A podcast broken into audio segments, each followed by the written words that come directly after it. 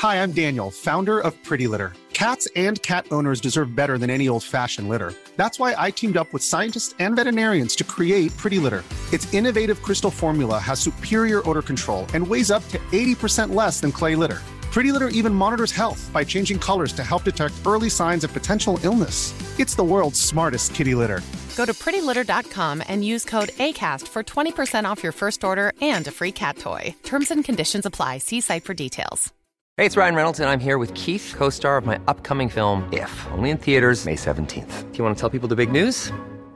All right, I'll do it. Sign up now and you'll get unlimited for $15 a month in six months of Paramount Plus Essential Plan on us. Mintmobile.com slash switch. Upfront payment of $45 equivalent to $15 per month. Unlimited over 40 gigabytes per month. Face lower speeds. Videos at 480p. Active Mint customers by 531.24 get six months of Paramount Plus Essential Plan. Auto renews after six months. Offer ends May 31st, 2024. Separate Paramount Plus registration required. Terms and conditions apply if rated PG. There's never been a faster or easier way to start your weight loss journey than with PlushCare.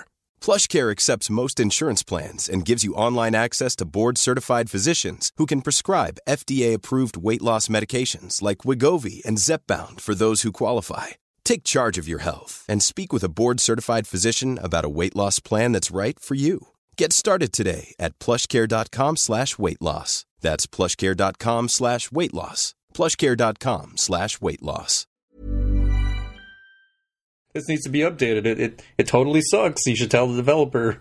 Yeah, here's the phone number and here's his home address, right? Right. go, knock, walk, mm-hmm. walk over, mm-hmm. knock on his door, and tell him to update his app, right? We've helpfully opened up a FaceTime call with him so you can berate him right now while he's in the shower. While he's listening.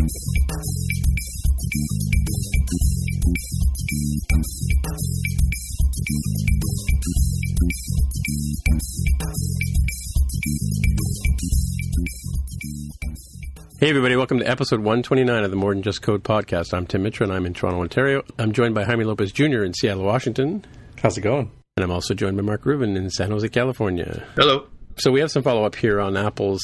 Uh, basically, the the report is that Apple's uh, had a fabulous quarter in the last quarter of the year. Well, it's actually the first quarter for them, but the last quarter of the year for those of us who have follow the calendar year, and mostly mostly on the backs of uh, iPhone sales at one at 78 million units, and uh, they beat the projections and they beat their sales over the last three quarters, I believe, right?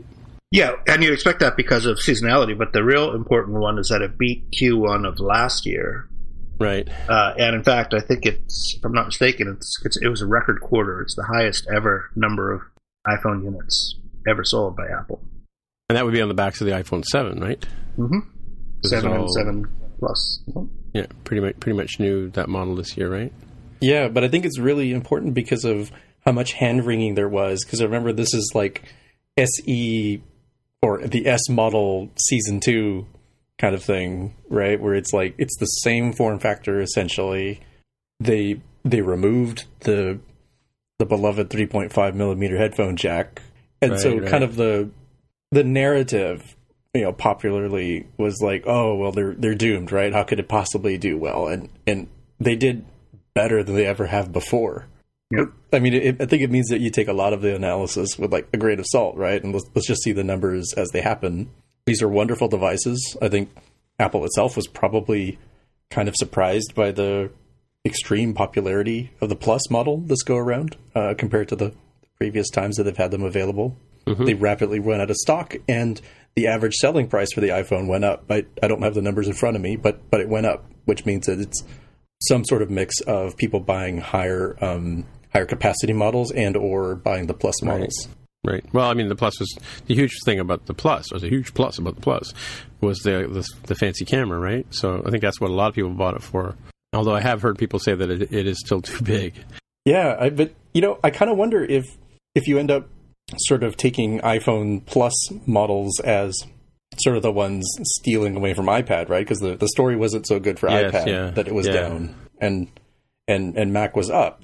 It, it does kind of feel like the iPad is getting kind of stuck as a tweener, and and we'll see how the the refresh cycle for this works. It looks like it's much closer to being more like a laptop rather than it being you know like the phone that you know people buy every year, every two years, maybe three years.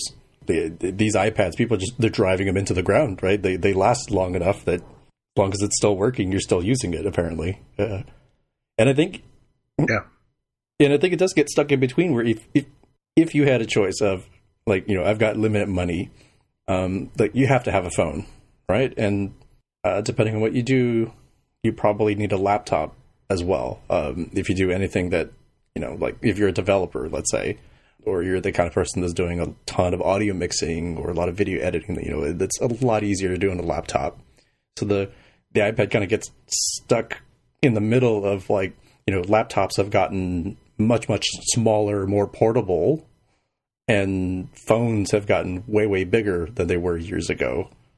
So you can kind of get away with like, well, my my iPad, quote unquote, is my seven plus, right? Like I, am I'm Yeah, fine yeah. sitting watching Netflix and browsing the internet, you know, on my on my phone is what I think a lot of people are, are doing. certainly as opposed to a Mac. I mean, sorry, an iPad Mini, right? The the Mhm. The reason for uh, of raison d'être for the iPad Mini is, is kind of in question now. I think with the with the pluses. Why why do you need that small of a iPad if you can just have a, a, a phone that's almost as big? Yeah, it's interesting looking at this chart too. Like if you the the little blue line that sort of feebly just crawls along between you know four and five thousand units. That's the the Mac. It's like, it's almost like the line across the bottom, and then you know the uh, the iPad kind of spikes up in the middle, and then kind of just trails off, and, and it's going down. And but yet the iPhone is like killing it, right, in terms Yeah. of number of units, right? So Yeah, I, I can think of another. This is pure speculation, but I can think of another couple of reasons why uh, the numbers were so good this time. Uh, one of which is remember last year at this time the numbers were actually pretty bad, and everyone was predicting you know the doom and gloom. But but if I'm not mistaken, correct me if I'm wrong.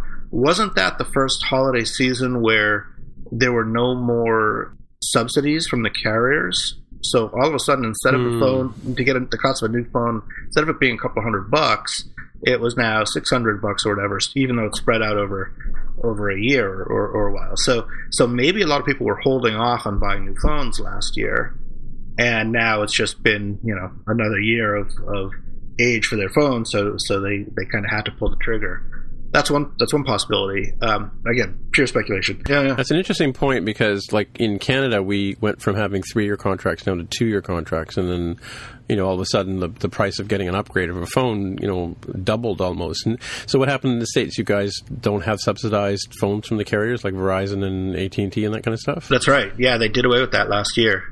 Yeah, and I think Right, Mark so- might have something there in that the the sticker shock was sort of immediate and the cultural Yeah. shock, right? Because we got used Yeah. to oh, you, you you know you can get the free phone or this iPhone is like two hundred dollars more. Oh yeah, heck yeah, why don't I get an iPhone for only two hundred more? Right. You Yeah. were really paying for it, but now it's much more explicit. Where Is it like four buy now or whatever? Or No, I mean it's it's, just it's you buy it outright? It's It, it depends. On, yeah, if you want a lot of memory, it's it's more like 600, 650. Yeah. Yeah, you buy it outright, or uh, you know you are explicitly putting it on one of those payment plans, and and, and Mhm. so it it kind of ends up being the same when it's all said and done. But now it's much more you know upfront in users' face, and so now they're like they were, were reconsidering hypothetically, and, and now they're like oh whatever, that's just the way life is, and everything readjusts.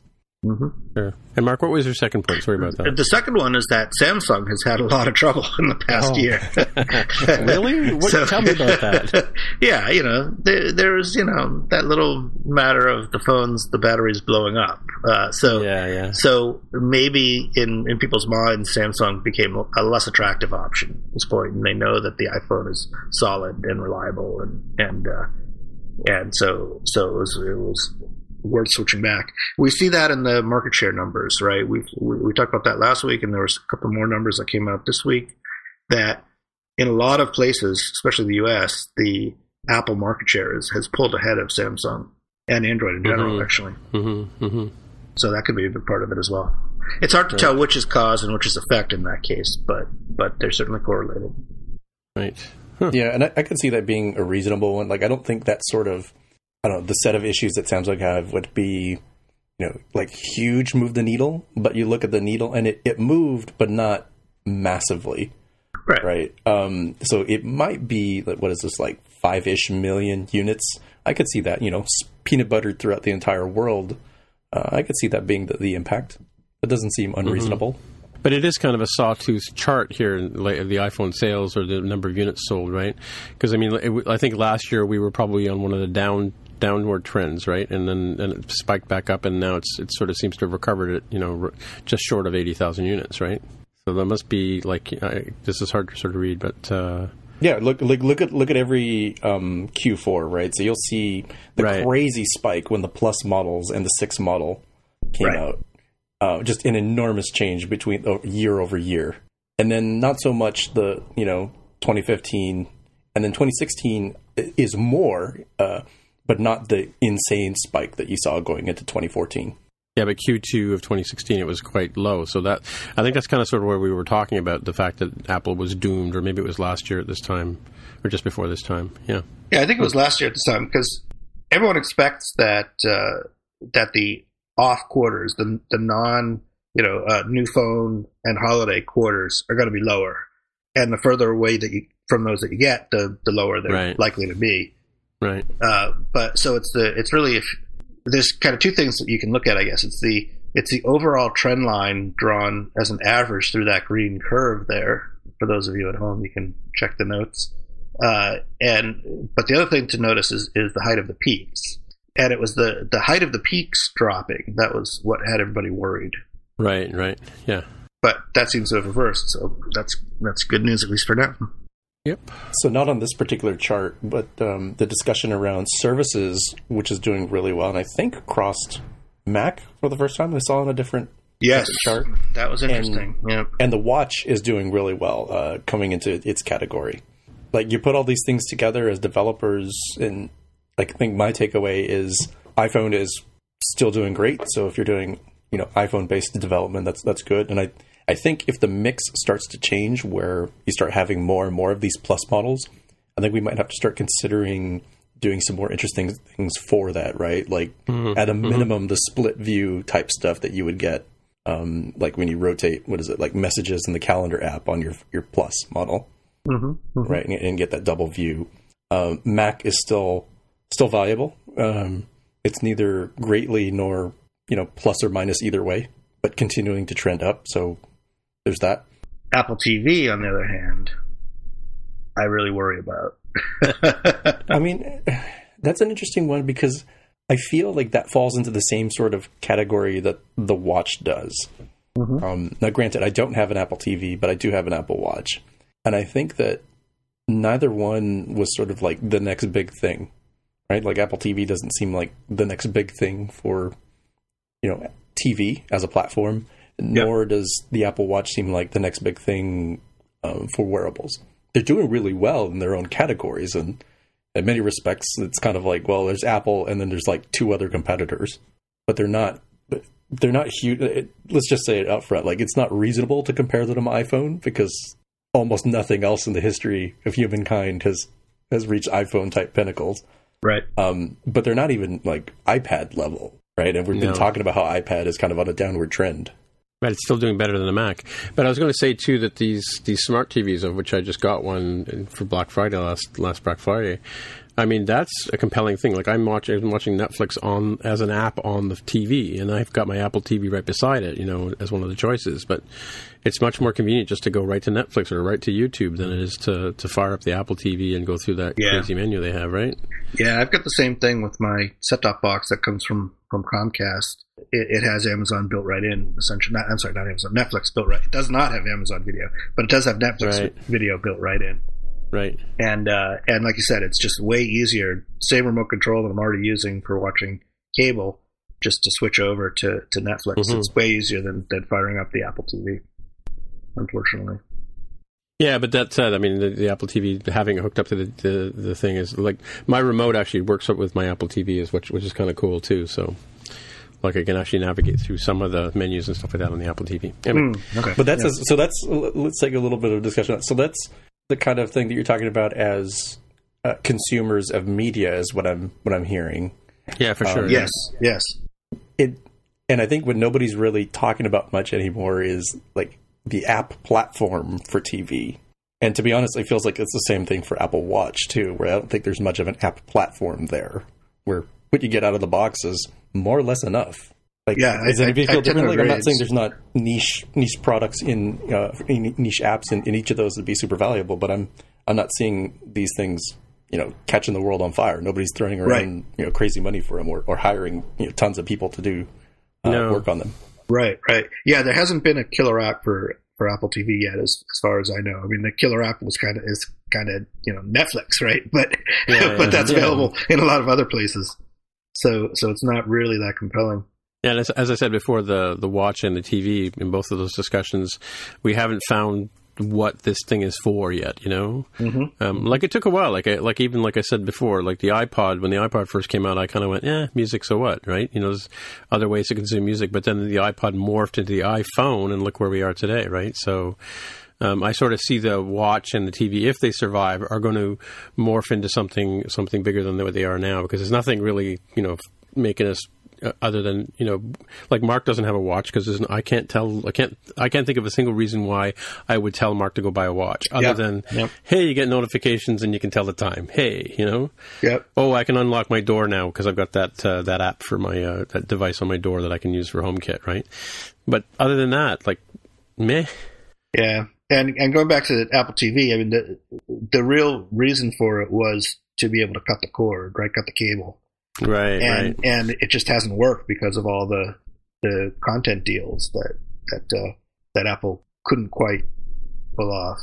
Uh, if if they had if they had been able to come up with some kind of package, and they're, you know they're, they're still they're still talking about a web streaming kind of thing, but but if they'd come up with something where you could get a couple of hundred channels, you know, for for whatever a hundred bucks a month, whatever whatever you pay cable, uh, and and uh, and just drop your cable company, then it might have been a viable thing. But but you just can't. You can't get all the stations you want. Right, right. Yeah, Netflix is eating their lunch as far as movies and stuff that, that goes. By the way, I heard today, I don't know if you saw this, but um, I saw a link today go by saying that Apple may be getting rid of AirPlay. Have you guys seen that? Oh, I haven't seen that. No, I didn't see that link. Do you, do you yeah, have I'll, that? I'll put it. I'll find a link and put it in the show. I was just uh, on my phone this morning when I was on the way to work, but uh, I just sort of said, "Hmm." Like, was was there any any reason given? Because it it seems like why would they? Seems like the kind of thing that why would they get rid of that? You know, it's just Well, yeah, I don't know. I mean, like AirPlay is, you know, it's it's handy for you know showing video from your, your TV onto your big TV. Like if you want to share photos with the family, or or if you have a movie on your phone that you want to you know watch in, on the big screen. I mean, I use AirPlay occasionally, but um, you know, I, I probably use like now that I like I said, coming back to the having an Apple TV hooked up to my TV and having Netflix built into it. I really don't sort of have a compelling reason to use it, right? So not as much as I yeah. would like last year or the year before, right?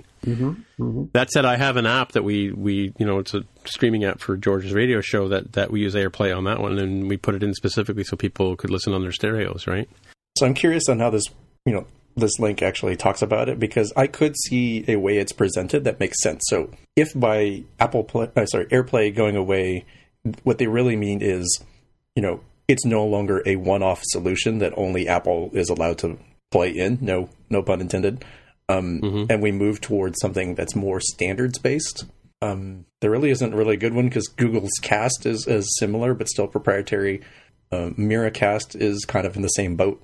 But if you just sort of think of it as like, we need a protocol that is just like like Wi-Fi, right? It's not like, oh no, I bought the wrong router. It doesn't work with my Android phone. It's like, no, of course it works through your Android phone. It's, a, it's, it's an open protocol. Like everybody can can get into the game. Uh, that sort of thing is still useful, I think, for televisions, uh, particularly in whatever sort of device where you say, hey, like I I want to stream onto this um, JBL speaker. I want to stream whatever device I happen in front of me, whether it's my MacBook, right. it's my, Yeah, right. my iPhone, my iPad, my you know whatever Android device I might have. Just stream it to like here. I want to show this YouTube video. I want to show uh, what I'm currently looking at on my phone. Like that. That's very very useful. Sure. So hopefully that's that's what they're talking about there. That like AirPlay being sort of deprecated as a you know a one-off uh, private sort of standard and being moved towards a, an open standard of some sort.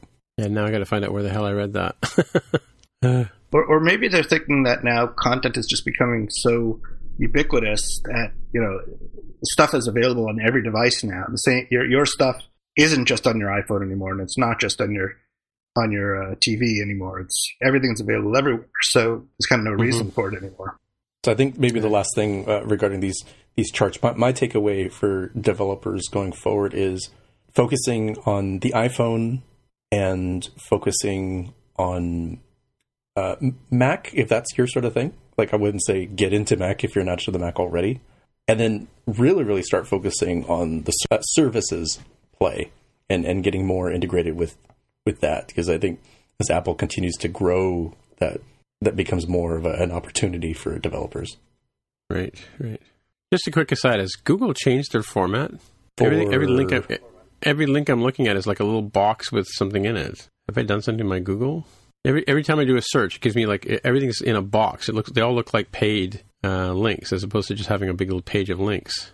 Weird, eh? Uh, I just typed in AirPlay into Google and I get same standard. There's one box at the top mm-hmm. with the sort of the you know the definition, right? Uh, but they've done that for a while, right? With this sort of one favorite result at the top, and then everything else is just the standard links. Yeah, I don't know what the hell's going on. My whole it's been like this the last couple times days I looked. Hmm. Weird. You might also be in an A/B test of some sort, where they're trying yeah, to see if you're be. more engaged or if you're finding the right content. Yes, uh, Google, I'm not enjoying this. Make it stop. I hope you're listening. All right. Um, so another follow-up story I had on here was about the touch bar, and I thought it was interesting uh, that uh, some schools are talking about, some ex- ExamSoft is the name of this uh, school or testing place, um, banning the MacBook Pro with Touch Bar from people being able to use exams, uh, especially for taking the bar exam, because um, because of the pre- predictive text. I talked about this last week. I didn't have the right terminology for it, but uh, as you're typing, um, you know, the predictive text helps you type things out, right? Like it, like on the phone when you have the the you know the little extra um, uh, what do you call it uh, view above the the keyboard that sort of suggests words as you're typing to sort of save you time. But uh, you can do the same thing. In fact, you can write entire sentences or paragraphs using just just the words that come up on the predictive text. Text. But it's funny that did you see you guys read this this piece about uh, them getting rid of it? I did. Yeah, it? It, it's it's interesting. I, I, I didn't really get a feel for why specifically the bar exam would would uh, would ban it. Do you, do you know?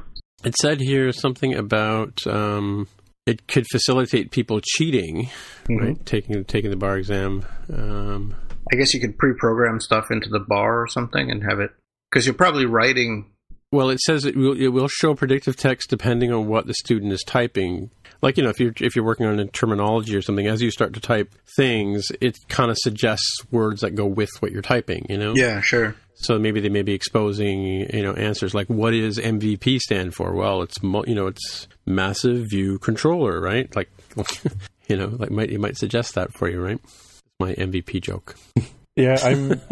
I don't know enough about what the bar exam sort of entails from a computer standpoint. Like, I'm actually kind of surprised they let you use a laptop at all. I just assumed they'd be, you know, on some like green screen terminal where you, you can't really do much. Um, I'm thinking way back. So the last time I took a standardized test where they had this sort of restriction, I think the hotness was the Texas Instruments, the TI-86 was like the highest model of graphing calculator they allowed on the test. Right. Um, specifically because the next model version up at the time was the TI-92, which was basically a little mini computer mm-hmm.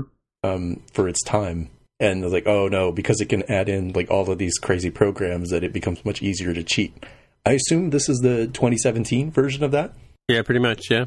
But uh, again, if, if, anybody out there has taken the bar exam, I can follow up with a hashtag AskMTJC as to what specifically is allowed and not allowed, and what this is running a file. I'd love to learn more.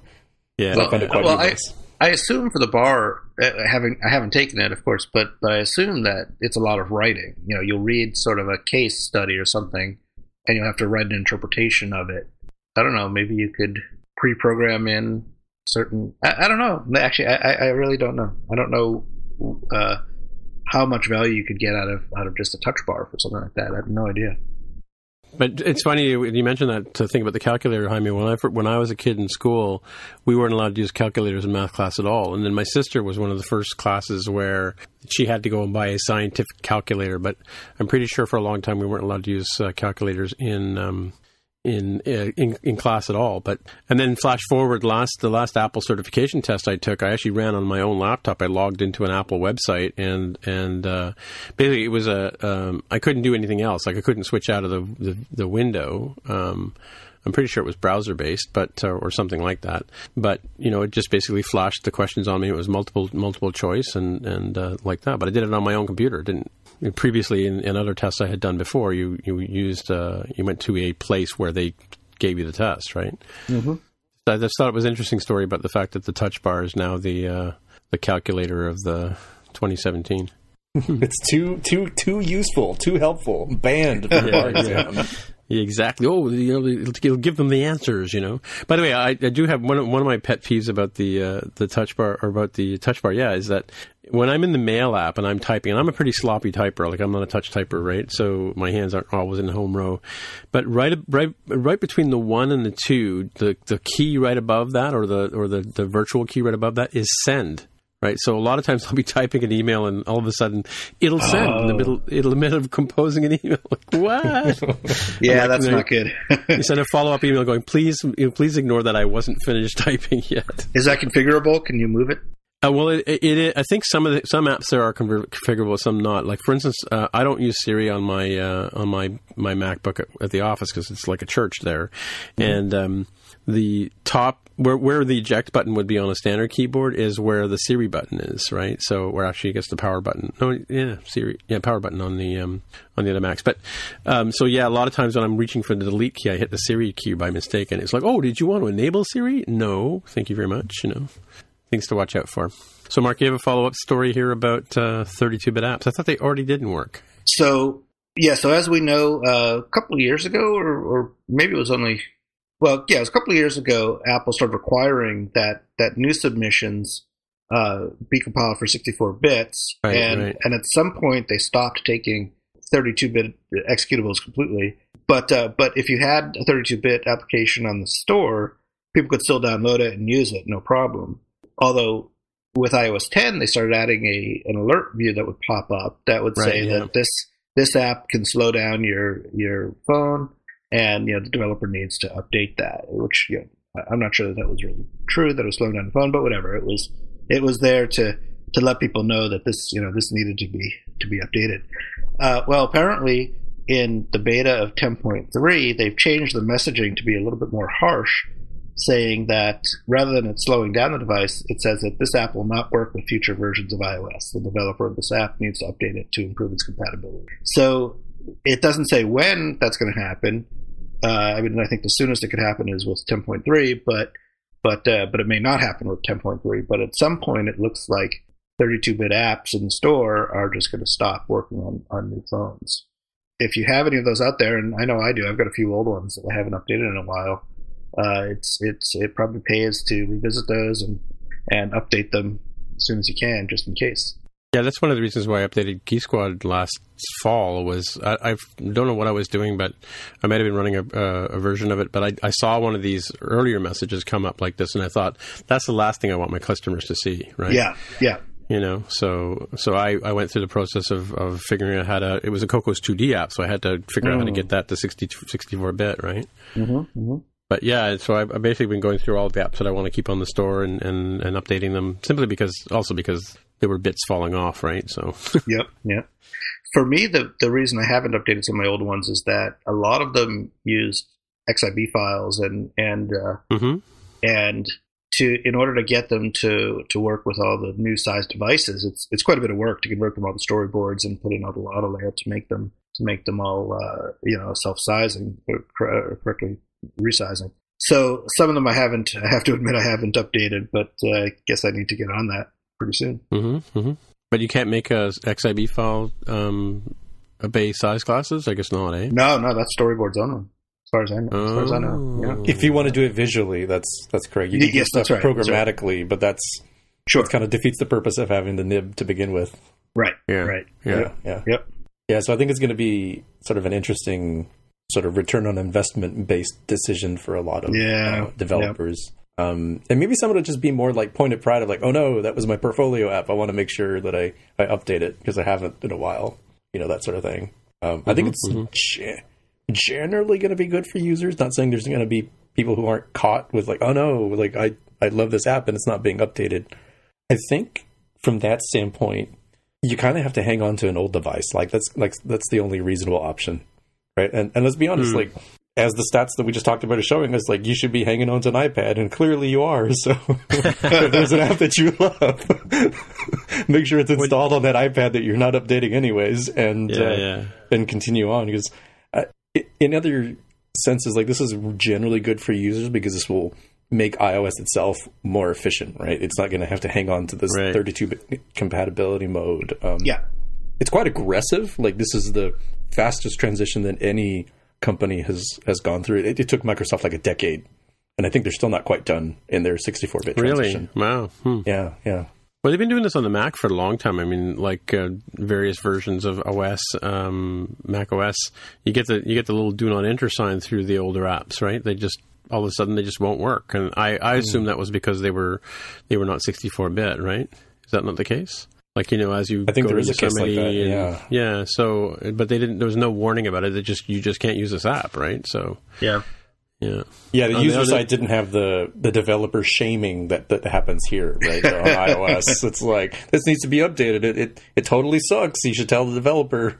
Yeah, here's the phone number and here's his home address, right? Right. go, knock, walk, mm-hmm. walk over, mm-hmm. knock on his door, and tell him to update his app, right? We've helpfully opened up a FaceTime call with him so you can berate him right now while he's in the shower or while he's asleep. Yeah, yeah, we know where he lives. All right. so so you know i wonder what effect on on total number of apps in the app store this will have because you know, clearly apple is trying to to reduce the number of old abandoned apps uh, and and thereby streamline and clear up the the app store a little bit so i, wonder actually when and probably only apple knows this when peak app submission was i, think we're past that point right to the, po- the point where the the the most number of apps like per week were being submitted to the iOS App Store. Do, do you do you agree that it, it kind of feels like we're past that point now? There was a time when when well there was a time when iOS was really really hot and everybody was making an app, right? Uh, and and I'm not sh- and I think we're kind of past that point now. I think fewer people are just making you know apps for the sake of making an app. So so there may have been the most number of apps may have been submitted and put into the store a couple of years ago. When whenever that was, I don't know, but a couple of years ago. So so there may be a lot of these old 32-bit apps hanging around from that time frame that have just never been updated because you know it was someone who thought they were going to make millions with their app, put it out in the store, and you know it didn't happen, Yeah. so they went away. So if they clear out a whole lot of those, it might clear out the total number of apps by quite a bit. I wonder about That's that. true. That's true. Yeah, I mean, we had that whole floppy, floppy period, right, where everything was floppy this and floppy that, and Right, right. they all tried to mm-hmm. capitalize on this one guy's one guy's luck, right? So, Yep, yeah, it's true. yep, It's true. yep. I mean, as a sort of my next fo- sort of follow up is just to just to sort of re- recap on what I talked about last week about um, trying out to AdMob with uh, with my app, and I think I told Jaime last week that it was super simple, and it was so simple that I, I didn't get the ad unit in there correctly, so I had to go back in, had to go back in and and uh, and re uh, resubmit the app a couple of times actually because I, because I still even after the second time I still had it didn't have it quite right, and um, the funny thing is that it took like less than six hours to get the app through the app store and ready for sale. Yeah, it's gotten real fast. Yeah, so you know, and it was like you know, and the review process took like twenty minutes. Mind you, it is a small app and there's not much going on in it, right? But it, it was faster for me to submit the app than it was for me to set it up and have a beta, te- an external beta tester. Like I was still waiting for the beta tester review part to go through before it was ready for sale in the app store. So, but but what I wanted to talk about was that that so since I had the chance to go back in and and take this for a spin, and this is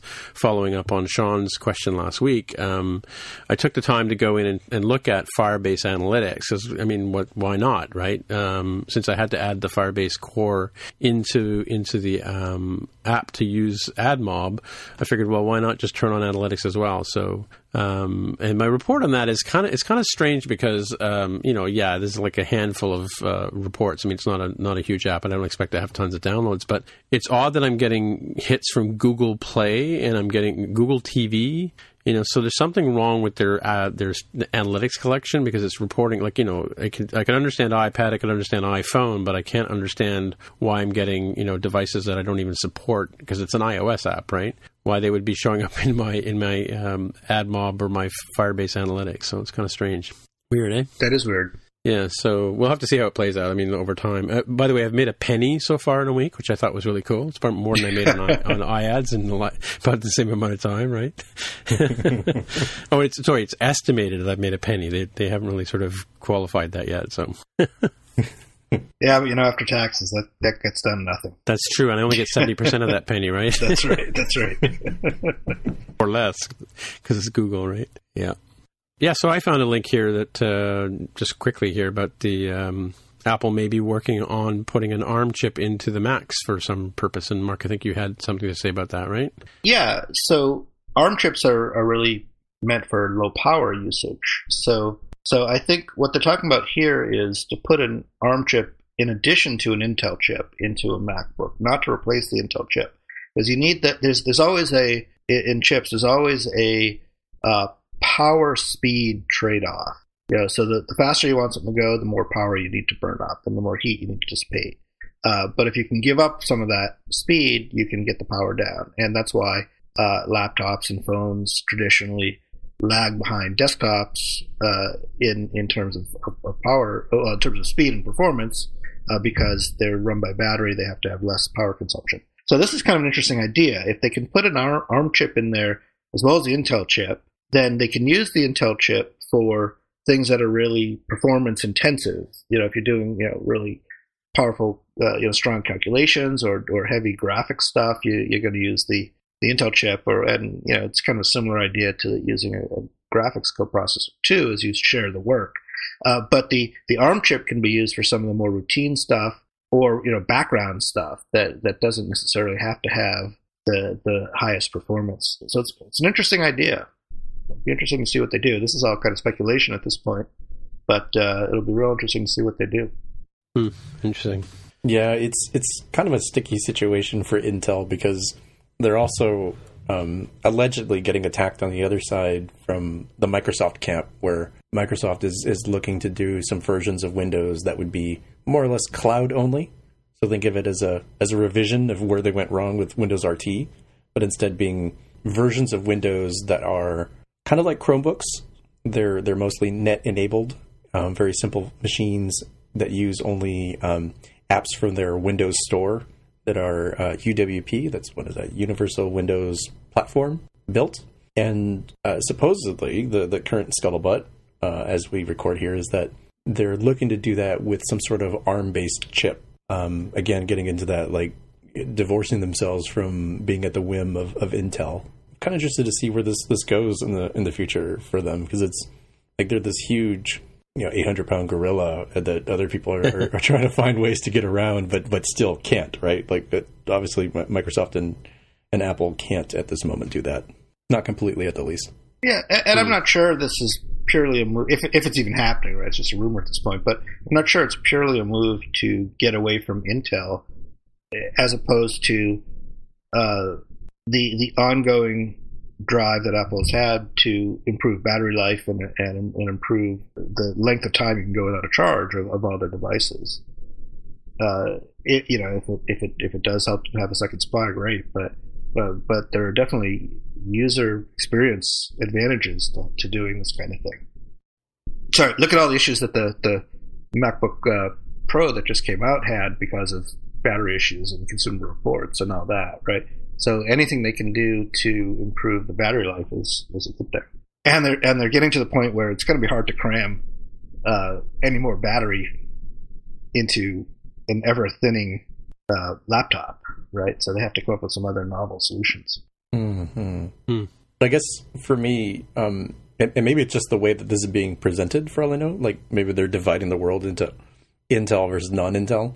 But I was under the impression that Intel had licensed ARM so that they could fabricate chips.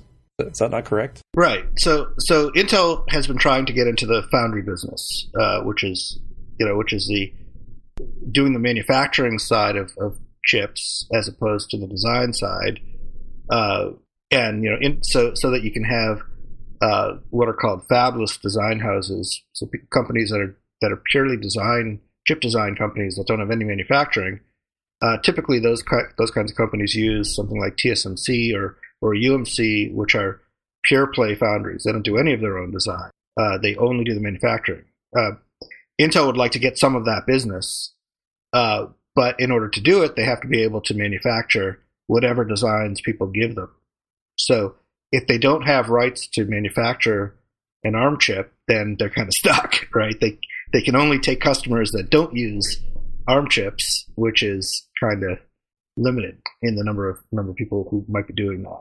Right. So then, it, I guess, kind of circling back to this, then it may not be the case um, that this is a way to get a reduced uh, Intel role because they, they might actually get Yeah. an increased one and they might be building That's- or manufacturing that chip.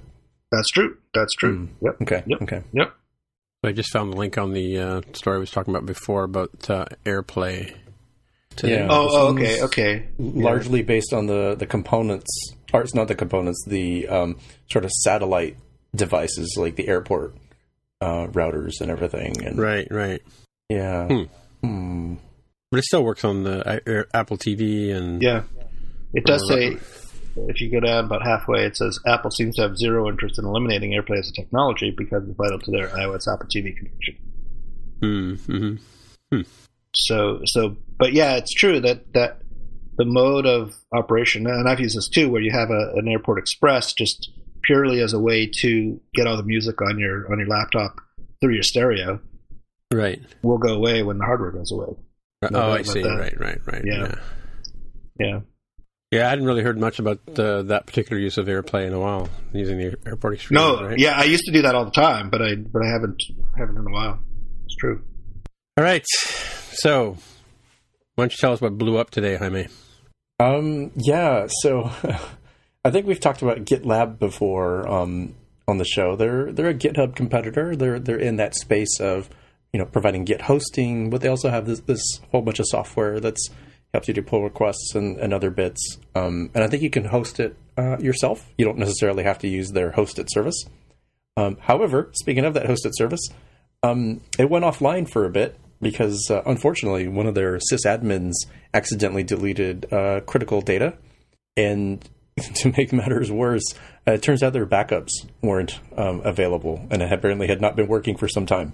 So uh, they ended up triaging and figuring out that about as good as they could get is with about six hours worth of uh, you know freshness, um, you know, meaning six hours worth of, of data loss, unfortunately. And uh, I think to their credit, they're doing it out in the open, right? Like it, uh, companies could definitely go in one of two different ways. They could kind of just like keep it all quiet and not talk to anybody, get things done, and then sort of hope and pray.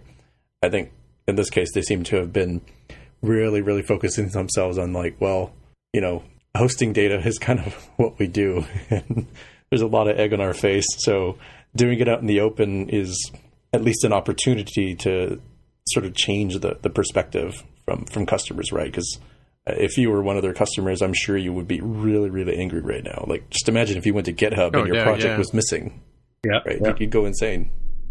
Especially if they tried to hide it and cover it up. Yeah, You yeah. lose- So- they'd lose you as a customer forever.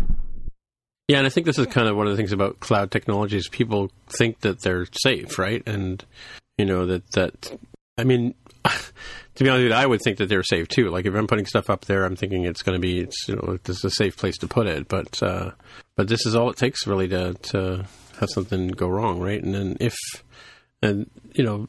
I've been burned by my own backups from time to time too, where you, you think things are happily ha- cooking along, and you know you lose something and you go to try and find it and it's gone. But when when you're kind of putting your faith in other people, so so GitLab is is like GitHub. It's kind of a free service sort of thing. Is that the idea? I think they have uh, paid. uh, I'd have to look. I think there's um, open source again, like hosted on your own box sort of thing. Uh, Right, yeah, solution, but their their bread and butter for for revenue is is I think the enterprise edition where they they charge you for stuff. Right, you get very similar to the way that GitHub makes money off of its um, enterprise editions. And Yeah, yeah.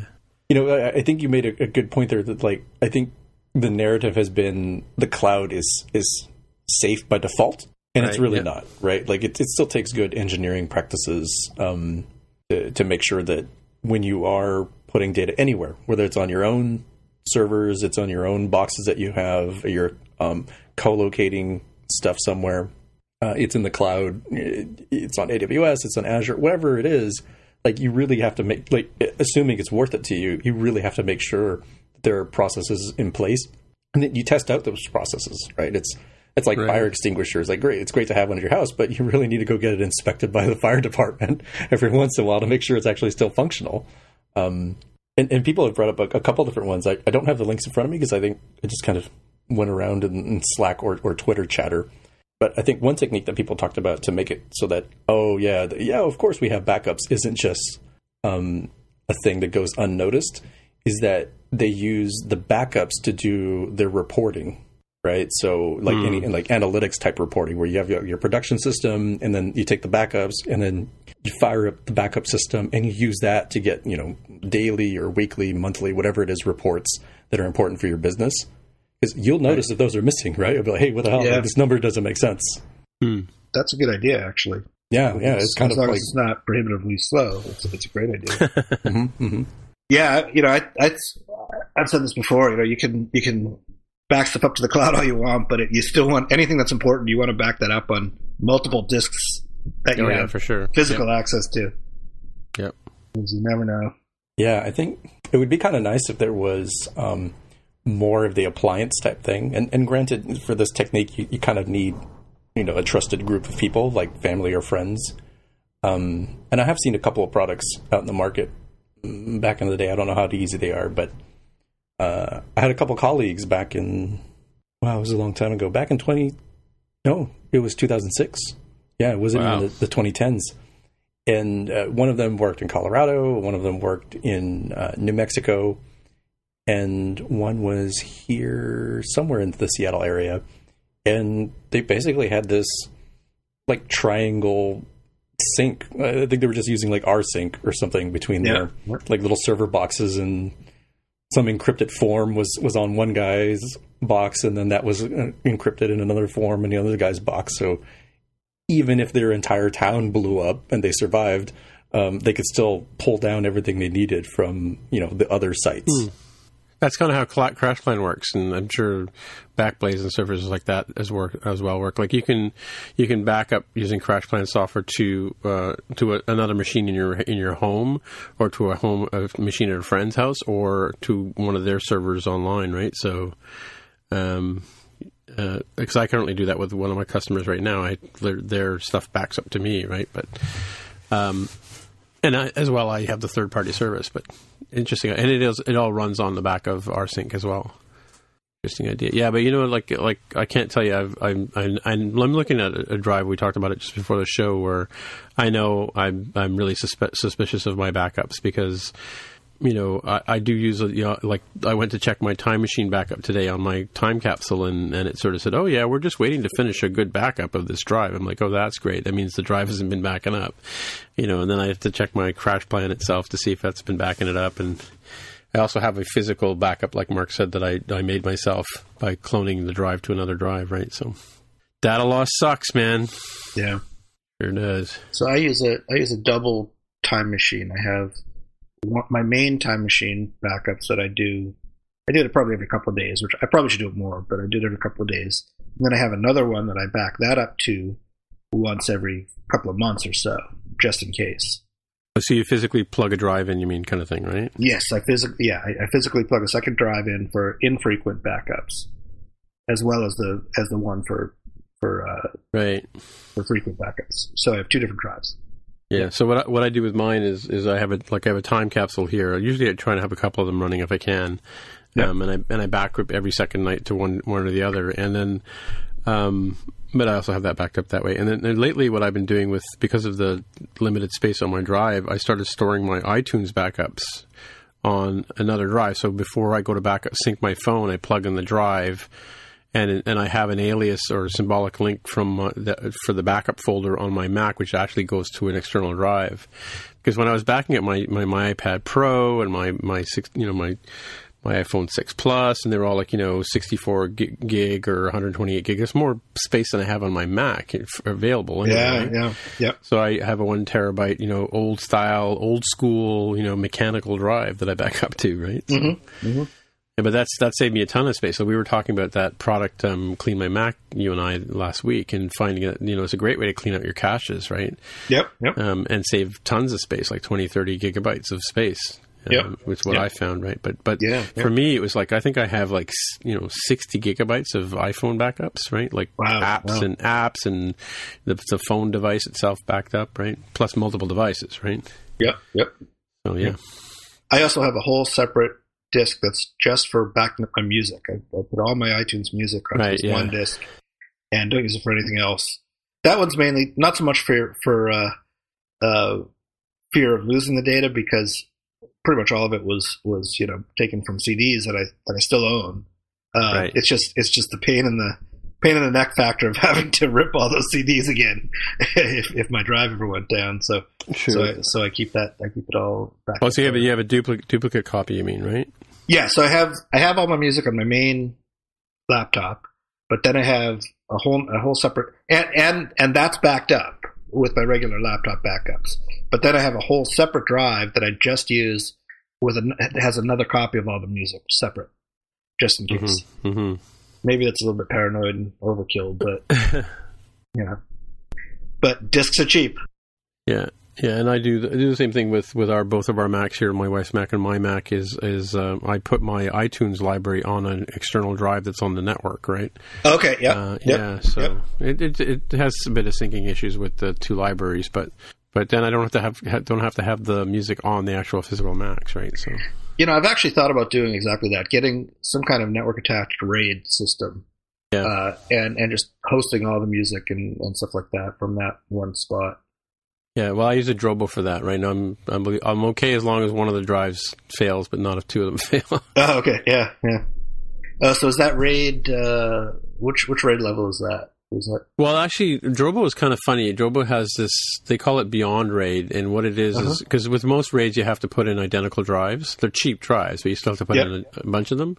Yep. Whereas Drobo, um, you can start off with four one terabytes and then, then you can swap out a, a terabyte for a two terabyte and it automatically does the, the migration over. So I think I currently hmm. have like three or four um, two terabyte drives in there, and it just grows. It grows up to sixteen terabytes, right? Mm-hmm. So it mm-hmm. always looks like there's 16 terabytes of space, even though there isn't really. It's it's whatever you have in physical disks. And some people hate Drobos, and but I've I've had good luck with them. So. Mhm. And you can move. You can take the drives out of one Drobo and move over, move them over to another, and you don't have to worry about the order that they go in. They automatically, as long as it's a set that's together, they'll they'll automatically uh, uh, connect up. So Yep. Yep. you know, whereas RAID, you had to be really careful that you know drive number one was in drive number one position and drive number two in drive number two position, and you know, knock on wood, my my Drobo hasn't gone down itself, right? So, yeah, yeah, yeah? If the whole thing goes down, you're in big trouble. And it's just the old, you know, three and a half inch, you know, SATA drives, right? Anyway, enough about backups. We have to wake Jaime back up and start the show again. Yeah, yeah. Okay, so why don't we uh, why don't we skip over to to our picks? And Mark, do you have a pick? I do. My pick is uh, is that uh, Google has released open source uh, their Chrome browser for iOS.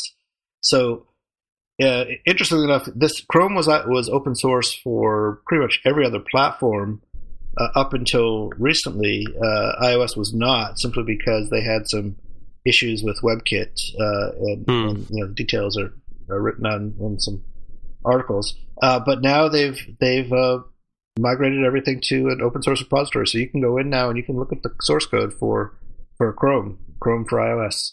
Kind of interesting. Oh, See what their see what their uh, coding styles and what their thought processes are over at Google. Yeah, I'm. Oh, I was gonna say I'm very curious to see sort of what they they do because they have to work around the fact that they they can't have their normal browsing engine stuff in there, and they're beholden to the fact that they have to use um, uh, Apple's WebKit, pre-installed yeah. one, right? Yeah, yeah, yeah. I guess their their version is something called Blink uh, that they use for all the other platforms, and that was why that they had they had never merged the iOS version into the the standard uh, repo for all the other versions. It looks like now they're- they still are using WebKit because they have to, but they figured out a way to to merge it in all into into one uh, repo pretty safely. Safely, so check it out. Oh wow, this this Google Git is not friendly. No, uh, yeah, that was my opinion. That was my opinion I was like, oh, it's gonna be like GitHub or GitLab or anything. Oh no, it's like old SVN repositories. Oh, shell view controller. Yeah. All right. Well, at least the highlighting sort of works a little bit. I recommend downloading this and looking at it on your own machine because this is painful to get to the web. All right. So, Jaime, do you have a pick for us today? I do, and I think I've mentioned it before. So it's like recycling a pick, but I think for very uh, important reasons. So this was Google Translate's app for, um, well, in this case for iOS because we're we're mostly mm. focused on that, and that's what I'm, I'm using it on. Um, they now have live translation of Japanese text, and that, I think that's where they're starting at. Um, I'm hoping they'll do this for more languages. Um, but before, you had to take a picture and say, "Oh, like what is you know what is this text?" Maybe um, scrub where the text is that you're interested in, in looking at, and that's okay. But it, it's kind of slower, and it needed um, a live uh, connection, if I'm not mistaken, to get the service answer for this. But now you can download um, offline capability, and it's way cooler because you just kind of hold up your phone over text, and it will give you the live translation. So we've got a, a link here to the TechCrunch article on this that gives you the, the, idea where they have some Japanese text that you might find at a restaurant um, that says, you know, cash only um, in Japanese, but uh, translate it into English for you and your viewing benefits.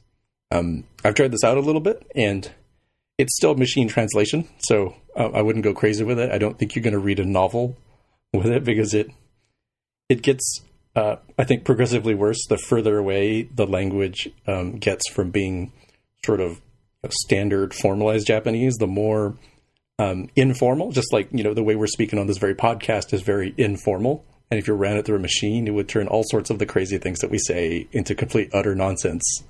Um, because we're not following like, oh, you know, we've got a subject, you, I've got you know predicate and and so forth, and we probably have dangling um, participles all over the place.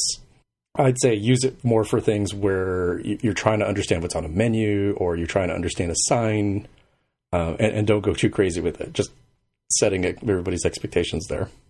Yeah, I guess they acquired WordLens, which is an app, uh, probably a 32-bit app um, that I had way back in the day, back in 2014. And it looks like they're they're continuing to to make it better. And I'm assuming that what they're doing here is probably more of that machine learning secret sauce, where they probably have a pre-trained network that's looking for this sort of thing and, and doing it live. Hmm. It's, it's pretty neat. It doesn't like you'll have to see it for yourself, but it doesn't just show it like, oh, here's this like you know box where it's putting the text into. No, it's like live putting it over the top, which is I think pretty nice because it gives you more of the context as to what's going on. So you speak into it and it translate what you're saying into Japanese text. No, no, I'm sorry. The, uh, this is specific to uh, written text. Oh, written text. Okay. Yeah, yeah. So you throw a co- block a copy into it and it translates it. No, like it, it used to be. it used to be that you had to copy in text, or it used to be that you have to take a picture and it would use the picture. Now it's using the live camera feed, so it's it's a lot easier to use. Um, I find it. It's kind of like an augmented reality translator right. where you where you look at some text through the phone and it translates it on the fly. Oh, I right? see. Yeah, yeah, yeah. So like yeah. when I go to when I go to Chinese restaurant and they have the the menus on the walls in in yep. Chinese language, and I need my friend to tell me that says chicken and that says pork, right? so I don't need my friend yes. anymore. But except that Jap- I have to go to a Japanese restaurant for that, right? Yeah, unfortunately, it's only Japanese to to English. Actually, I haven't tried it in the reverse to see if it does the reverse. I'll I'll, I'll try that and follow up um, on that. But I, I found it pretty useful. So I've got some anime DVDs that I bought from a friend, and unfortunately, oh, right, okay. he, he gave me ones that um, the menus are only in Japanese.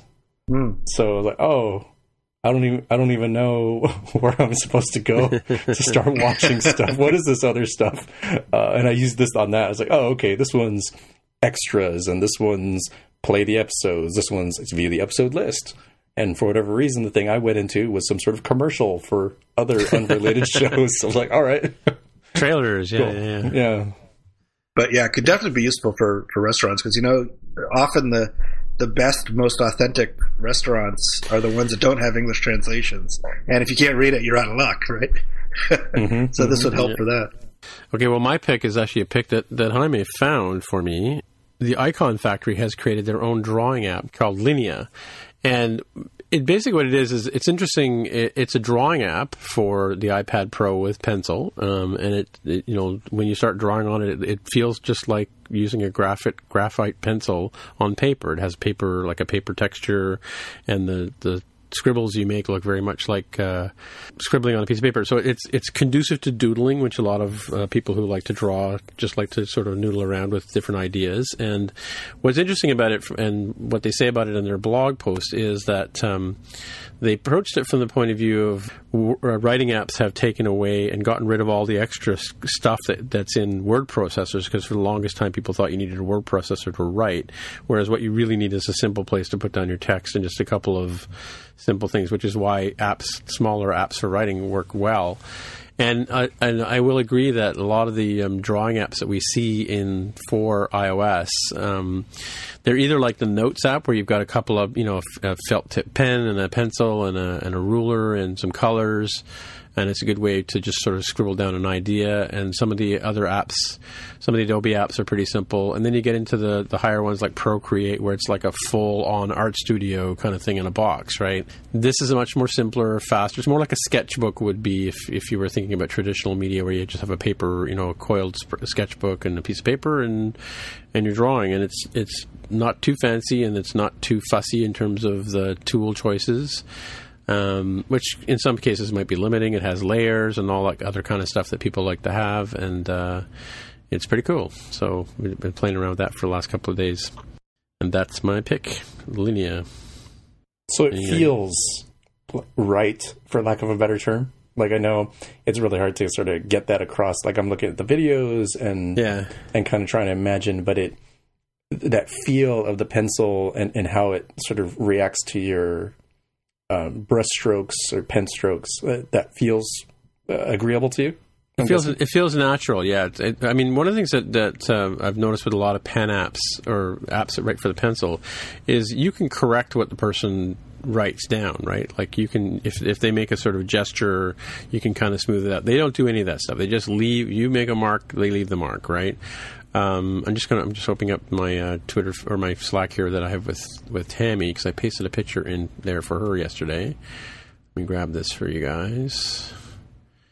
So I just like this is like a two second sketch of just you know um, where did it go? Show in Finder that would be good. Drop this into the chat so you can see it. Yeah, this is like you know, a little. Took me a couple of minutes to, s- to scribble this out, and, and it, like I said, it feels very much, and, and I say that you know metaphorically, it feels very much like uh, like using a piece of paper would be. You just sort of, you know, I was watching TV, just scribbling away, right? So you know, I sort of started out with just a little couple of rough lines and then kind of shaded in and um, and then afterwards you can put another layer over top and sort of ink it. Like there's even if you're drawing uh, graphic novels, you know, they have somebody sort of sits down with a pencil and a, and a piece of paper and they kind of draw stuff out. Then they hand it off to an inker who actually goes through and does another layer on top and fills in the colors and makes Spider-Man look like Spider-Man kind of thing, right? So Yeah, it's Tim, got a your- very your pleasant bird look looks- here. Yeah, your bird looks really tired or He's depressed. depressed. That's why. That's why I said it. To, that's why I sent it to Tammy. Just not a very happy bird, you know. yeah. the texturing looks really. It does look like paper. Like I'm looking at it, and it does look a lot like that. And Well, another really cool thing that I love about this is is when I was in university, I was all in, it was into optical illusions and, and drawing things that were geometrically based um, kind of drawings, and, and some of my paintings were that way. But I used to have graph paper sketchbooks, right? And so this has a graph paper mode where you can have like the you know your typical square graph, or you can have the uh, I think it's more of an engineering style where you have like every fourth line is bold, and you get so you get like the square, and then you got the divisions. But it also has isometric graph paper, which is kind of cool for drawing you know quickly drawing up like a uh, some sort of iconography or whatever. So yeah, it's kind of, it's it's kind of neat. And I, I haven't really found it if there's a way to get the lines to snap to the graph uh, graph paper lines, but. Uh, it's really cool. Actually, one of uh, just as an aside, one of my favorite drawing tools is is the Notes app because it has this really cool ruler in it where um, you can you can take the ruler, and you can sort of you know use your fingers to sort of pinch it to turn it to a certain angle, and then anything you draw along the edge automatically snaps to that edge. And so if you draw a line, then you move the ruler slightly, and draw another line, move the ruler slightly, and you very quickly can build up your own graph paper, right? So. Yeah, I've used that before uh, in the Notes app to try to make um, sort of like red line type marks of like this is where I think this will need to be chopped off or uh, so on and so forth uh, with more precision. Um, so looking at this, uh, I think it's interesting that they went sort of a a different direction than like a, a competitor like Paper, which is what came to mind Right. when I first heard Yeah. about this. Paper started off very simple and has over time sort of evolved into more more of a notebook competitor, something more like Evernote. And this goes more towards the like pure sketchbook from from what I've seen. So making it real seamless and minimal. And I think there's probably room for both. Um, I don't do a lot of sketching, so I think it's probably not for me. I lean more towards the Evernote and paper because I'm, you know, I'm doing something that's the equivalent of like whiteboarding, right? But I'm doing it sort of remotely and not on an actual whiteboard where Yeah, yeah. box diagram, sequence diagram type stuff, where um, precision is a little bit more interesting to me in, in terms of um, like I want precise. Like I drew something that looks like a box. If it can turn it into an automatic, like perfect geometric square, that's great. Right, Um, right. And I can see how that would be really irritating here because no, no, no. I'm trying to sketch. I'm trying to give it a more organic, natural feel. So I, I think there's, there's room for both for sure. I think it actually might actually be for you, honey, because because uh, I mean, it even has things like um, iPhone templates, right? So if you were drawing, um, so I'll show you. I just drew this. Real, like I was just noodling around with this yesterday, and just drew this up real quick. So here's another one. So I was just drawing, uh, you know, a quick uh, iPhone layout, right? And it, see how see how it's got the sort of grid lines there. It gives you the shape of the phone, and you know, so you could very quickly just sort of throw up an idea of what a what a what a, a design would look like, right? Oh, okay. So that that completely changes it for me. So my my previous comment was more of like, you know, I'm not really like an artist, and I, I kind of want more uh, more functional bits out of my my drawing. Um, But this, so I, I actually have uh, a couple stacks of of this kind of paper um, that is is pre printed out. It's already got the the grid lines and and well, I'm down to the fact I'm using like Android ones that are about the same size as the iPhone Plus, uh, 7 Plus, so it works out Right. all the same. Uh, but this actually be really good. I would actually use this part where it has the hard frame and all the dots uh, lined up for you, uh, but I'm still able to skip, uh, scribble on that. So that's good. So let's see, it's 9.99 US in the in the store. So that that's an easy buy. I'll do that. Oh wait, hold on. Is it only, is it only Apple Pencil? Only iPad Pro, iPad Pro. Yeah. Oh yeah, man, iPad- I have I have neither of those, but I know. I um, know. I'm looking to upgrade to what I assume is a 9.7 inch Pro when they refresh. So I'll definitely get that. Now, Yeah, but if, he- if in the next version they can export a storyboard from your drawing, then they're onto something. With all And the turn it into code. no, I don't need code, just a storyboard. yeah. Well, they have storyboarding, but it's not the storyboarding you're thinking of. It's like storyboarding for movies, right? Yeah, yeah, I know. Yeah, you know, it's sort of uh, it doesn't do the sort of omnigraphical kind of uh, you know the your UML kind of stuff and the um, what do you call those flow diagrams. Um, doesn't do those kind of things, but still, it's uh, pretty cool. But like I said, and, and you know, in, in as much as using a plastic nib on a piece of glass can feel like drawing on paper, I think the the what comes out the out the tip of the pencil to, I, to is what I was saying before when it feels more like drawing on, on paper, right? So you know, and it's it, it's kind of cool. I mean, I hadn't really, to be honest with you, I hadn't really looked at, ta- looked at my Apple Pencil in probably about three weeks until you sent me this idea. So Cool. I'm glad it worked out. yeah, yeah, yeah. I mean, I, I will say this about the iPad Pro. I have the nine point, sorry, twelve point nine inch, and uh, I like having the size of it. But like, I really, it's a real drag to sort of drag around back and forth to work every day. Um, I almost wish I had the smaller iPad. Um, and a friend of mine's, he's been having, you know, he's got, he's, you know, looking at my iPad, going, I really want that iPad. And so I'm thinking about flipping it and, and getting a smaller one. But uh, but then again, I then I get an app like this, and I'm like, oh, this is really cool for drawing on, right? So, a little bit of follow up too is that uh, last week when I was doing the artwork for the show, I normally do things in Photoshop, and uh, yeah, like I said, I've got Photoshop CS6, and as the uh, operating systems get newer and newer, parts of Photoshop start falling off, like they don't work properly. So, uh, based on Tammy's uh, inspiration, I downloaded Affinity Designer, and I did the artwork for the show last week with Affinity Designer instead of uh, and actually, for my app submission, I also did some artwork uh, using Affinity Desi- Designer instead of Photoshop. You guys sound so excited. Wait, I'm slightly I'm, I'm, I'm, slightly confused. So when you say last episode, do you mean the one with the barcode? Oh no no no no yeah I was, I was so, so two episodes ago then that would make more sense. Well, I was actually thinking about the the uh, I was actually thinking about the Pi Day stuff that I did and I did my I had to do some messaging mes- uh, icons for the messaging and stuff like that like it's kind of a spoiler, but if people would take the time to download um, Pi Day Ghent, they may or may not get an MTJC sticker. I don't know. anyway, um, yeah, it was actually it was actually for Pi Day that I, I did some artwork, and instead of using what I would have normally done was I would normally just fire up Photoshop and do the different size icons and you know whatever. I used uh, I made the point of using uh, Affinity Designer to do that instead of using um, Illustrator or Photoshop, right? Because I have to get off the uh, I don't want to go to. I don't want to go to the cloud. They can't make me do it. that's the name of that tune. All right, so uh, I guess that's it for the week, eh, guys?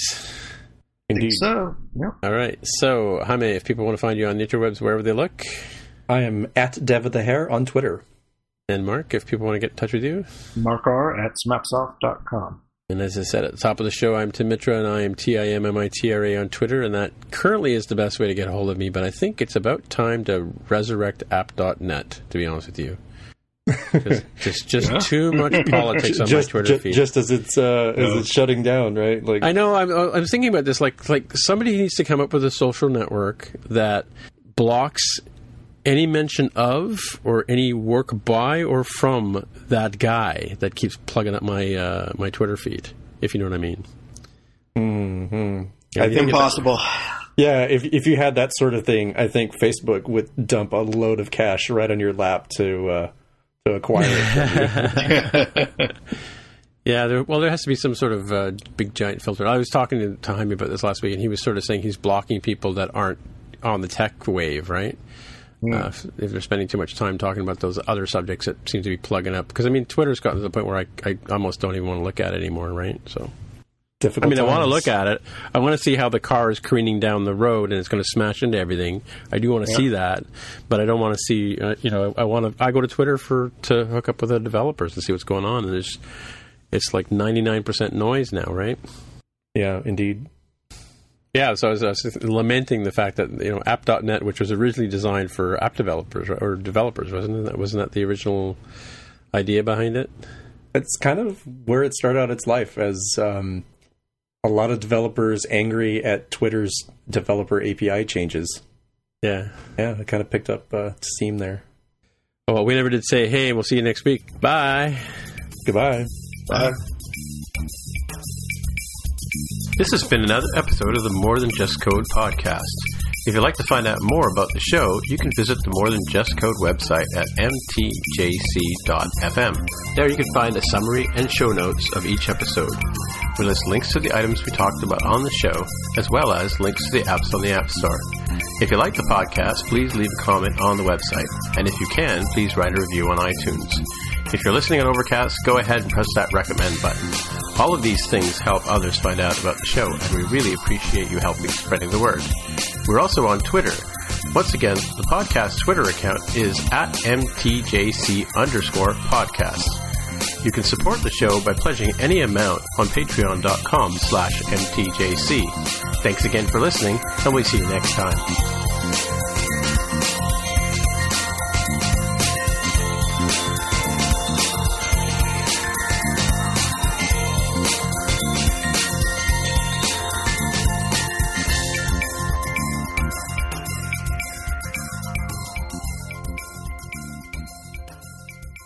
So, by the way, I have been watching The Crown. I don't know if uh, you guys, either you guys were talking about that on Netflix. Yeah, I haven't you gotten any Crown. No, I haven't further. seen that. My, I, I got to figure out my fiance actually wants to continue watching that one or not because. Oh, really? Okay. I, I'm kind of hoping not because then I can just watch it myself and burn through it all. Oh, I rather, see. rather, rather so- than waiting for her to be in the mood to watch it. Yeah, yeah, that's one of those things. I guess that you have that, uh, yeah, appendage to deal with. Um, yeah, I mean, it's funny because like I, I'm, you know, a big Doctor Who fan, and, and Jenna Coleman, who was the Doctor's companion, Oh yeah, yeah. uh, is doing Victoria on Masterpiece Theater. So I started watching that one. And that's that, I think that's actually you know I'm interested in, in the story obviously because I am you know a subject of the British Empire, and um, you know grew up with all that kind of stuff. And it's funny like the, my my my my short. Uh, review of the crown is my first thought was how could you how could you put drama into such a boring story as the as the royal family like you know you know 20th century monarchy is nothing really super like great about it. I mean, especially uh, especially talking about young Elizabeth back in the back in the 50s, right? Um, you know, the big thing was when Diana was around and all that kind of stuff and all that sort of supposed scandal. But it surprisingly got a lot of drama to it, and it actually is it is rather ca- kind of compelling to watch. You know, I've grown up with the Queen my whole life, right? Because she's my, my Queen, right? and I've known about this. You know, my mother was into that kind of stuff, and my sisters are all into it. So it's really kind of really weird to be watching it now. Uh, I think a lot of it is fictionalized, is what uh, fictional history or something like that. There's has a, there's a name for it, fictionalized history or something. Um, uh, but yeah, it's it's an interesting show. So kind of very very compelling. So I wonder know how it turns out. Spoilers: the Queen survives till the very end. and she keeps going and going and going. I mean, I don't know. Maybe they're like going to throw a twist at the end of season one. Like, oh, it's an alternate history. You've been watching a science fiction show the entire time. Yeah, exactly. She's an alien from another planet. Yeah. exactly. Well, well it's funny because I was thinking about that actually today as I was just watching it just before the show here, and because of course now I have to burn through it, like you said. The my, my sister came over the other day and said, "Oh, you should be watching The Crown," and so I started watching it, and it, and it is it is uh, hooking. And the other thing too is that uh, Matt Smith, who was Doctor Who for, I think he I don't know, people are going to yell at me. It's probably the twelfth Doctor, I think. Um, I, he was one. Of, I really liked him as Doctor Who, but uh, he's great. He plays Prince Philip in this thing, so he's really funny. So it's like having Doctor Who as the Queen's companion, right? Speaking of Doctor Who, have you heard that Peter Capaldi is leaving Doctor Who? Is he really like like his choice? Yep, at the end of the season, he's done. Really? Yep. Huh. Well, I it's kind of one. It's kind of interesting. I'm thinking about this stuff. Like Clara, who was the character that Jenna Coleman played, she kind of left. You know, really sort of strangely, in my opinion, right? And I wonder if it's because she'd signed this contract for Victoria and she had to go off and do that, right? And then, um, you know, Matt Smith, why, you know, why does he leave and why does David Tennant leave? I mean, you know, they were very people liked them a lot, and I mean, David Tennant is Tammy's favorite doctor, right? Yeah, I wonder. I wonder if like the, they had this sort of convenient thing where they could switch the doctors out by having them transform into another person, right? Or another uh, version of them. But uh, I I often wonder if it's contractual reasons why people, you know, why the doctor transforms, right? Spoilers for those of you. I just can see assumed it it was a being- BBC cost saving measure. Yeah, well, I, and I think it initially started as a, there's a show, a movie about the original uh, series where they had it. The Doctor was a really older guy, and after two seasons or so, he started getting really sort of senile and uh, started having some dementia, and they had to sort of figure a way out of it. And that was how they came up with this idea of of transforming him into another person, right, and getting another actor to play the same role. So you know, it's like it's just like the reason why they have transporters on Star Trek in the original '60s series, right? Spoilers for those of you who don't know this, but the reason why they had them was because it was too expensive to have models landing on a planet and taking off again. Yeah.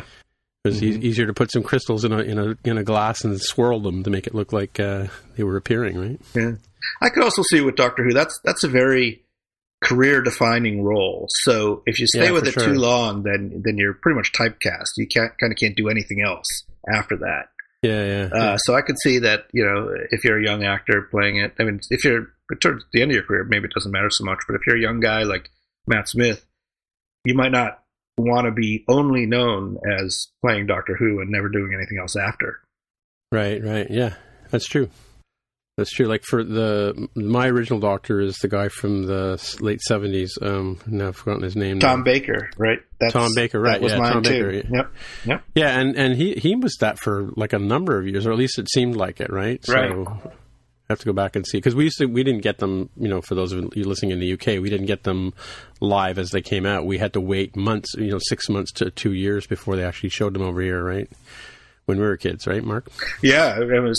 It, it wasn't until probably the early '80s that I saw those Tom Baker ones Oh, really? from the Yeah. '70s. Yeah, yep, Yeah, because I think you you probably watched them on PBS in the states. I did. Yes. Yeah, that's that's where I watched them as well. Yeah, interesting stuff. Mhm. There you go, some fodder for the after show.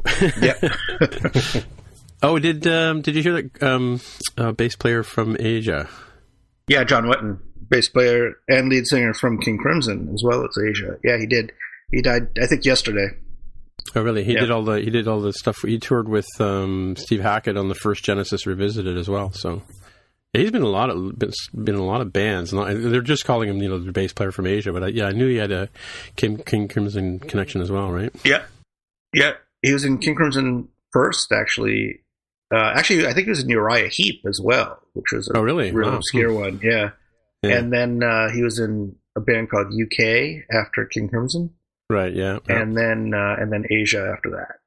Yeah, he's been around a lot. I mean, for well, he was he was in a lot of like big name top prog groups, I and he was kind of considered one of the you know prog royalty in the in the seventies. Yeah, for sure. Yeah, Yeah. Well, he's, he was still still around. I mean, I don't know how I don't know how, when he last toured, but anyway, there you go. Yep. Yep.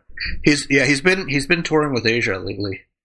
Oh, like on the okay. They were right, having right. they had kind of a reunion tour with Carl Palmer and uh, and Geoff, Ah, Geoff right. Downes.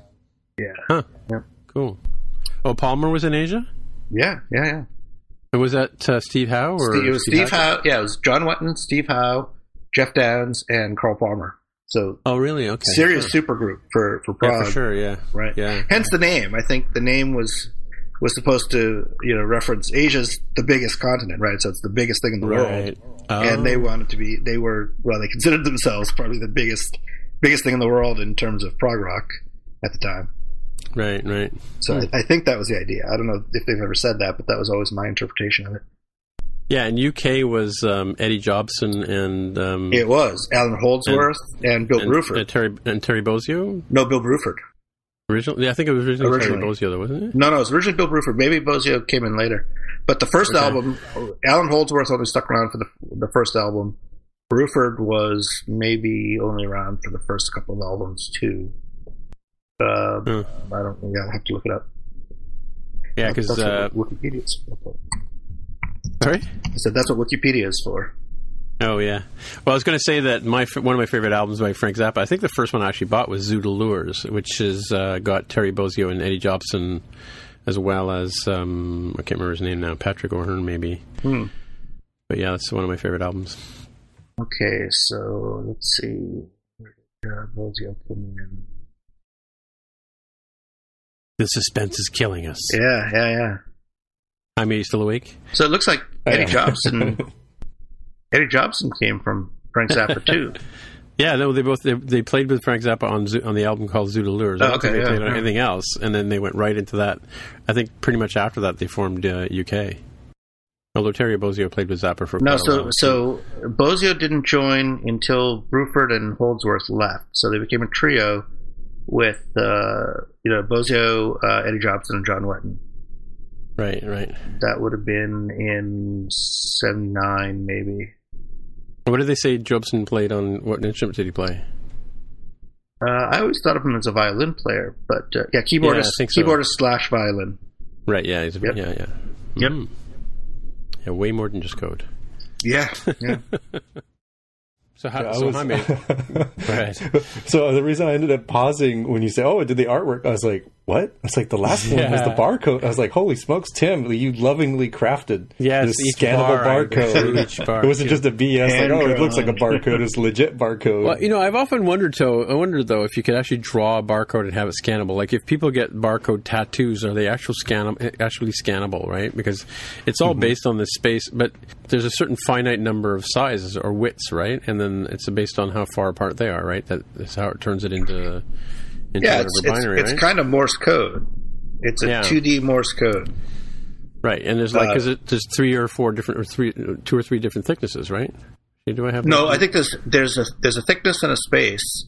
right. But if you have if you have you can have uh, two thick next to each other, and so it's so it looks like it's double thick. In other words, you know, you have line and space. If you have two lines next to each other, it looks like a double wide line. Oh, I think see, I, right, think if you did draw it, I think it would work. I don't know about on skin because you know skin has got a lot of you know imperfection imperfections and Right, right. weird colors and things like that. I don't I don't know if that would work, but but if you drew it, you know, with with dark ink on white paper, it would probably work as long as you can draw a reasonably straight line. Yeah, well, the um, reason I did it is because we talked last week about you know the fact that it was episode 128, and to me that's an auspicious number, but we didn't take advantage of it. And then when I went to Google, I always Google something when I'm looking for an inspiration about what to for do for the artwork, and, and I typed in 128, and code 128 came up, and I went, oh, that's perfect. No, I just made a barcode, right? So.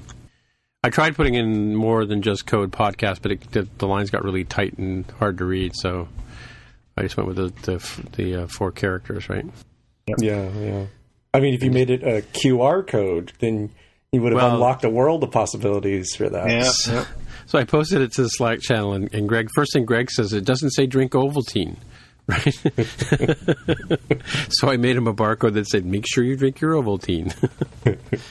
I, I don't get that reference. Is there? no, it's from what does Ovaltine have to do with barcodes? It's from the Christmas story, right? Apparently, uh, um, so the character, I've forgotten his name now. He saves up. He saves up all the, the box tops from Ovaltine and sends them in to get this decoder ring, and then he gets the secret Yeah. message, and he can. That's on some TV show, like like um, Howdy Doody kind of Howdy Doody time. They have the secret message, and so he gets a decoder ring, and he goes and locks himself in the bathroom with his decoder ring, and he works out the secret code. It's like one of these things where it's like the you know number, give you a number, and number equals a letter kind of thing, right? Yeah, it's a Caesar cipher. And he deciph- deciphers it, and the message is be sure to drink your Ovaltine. Oh.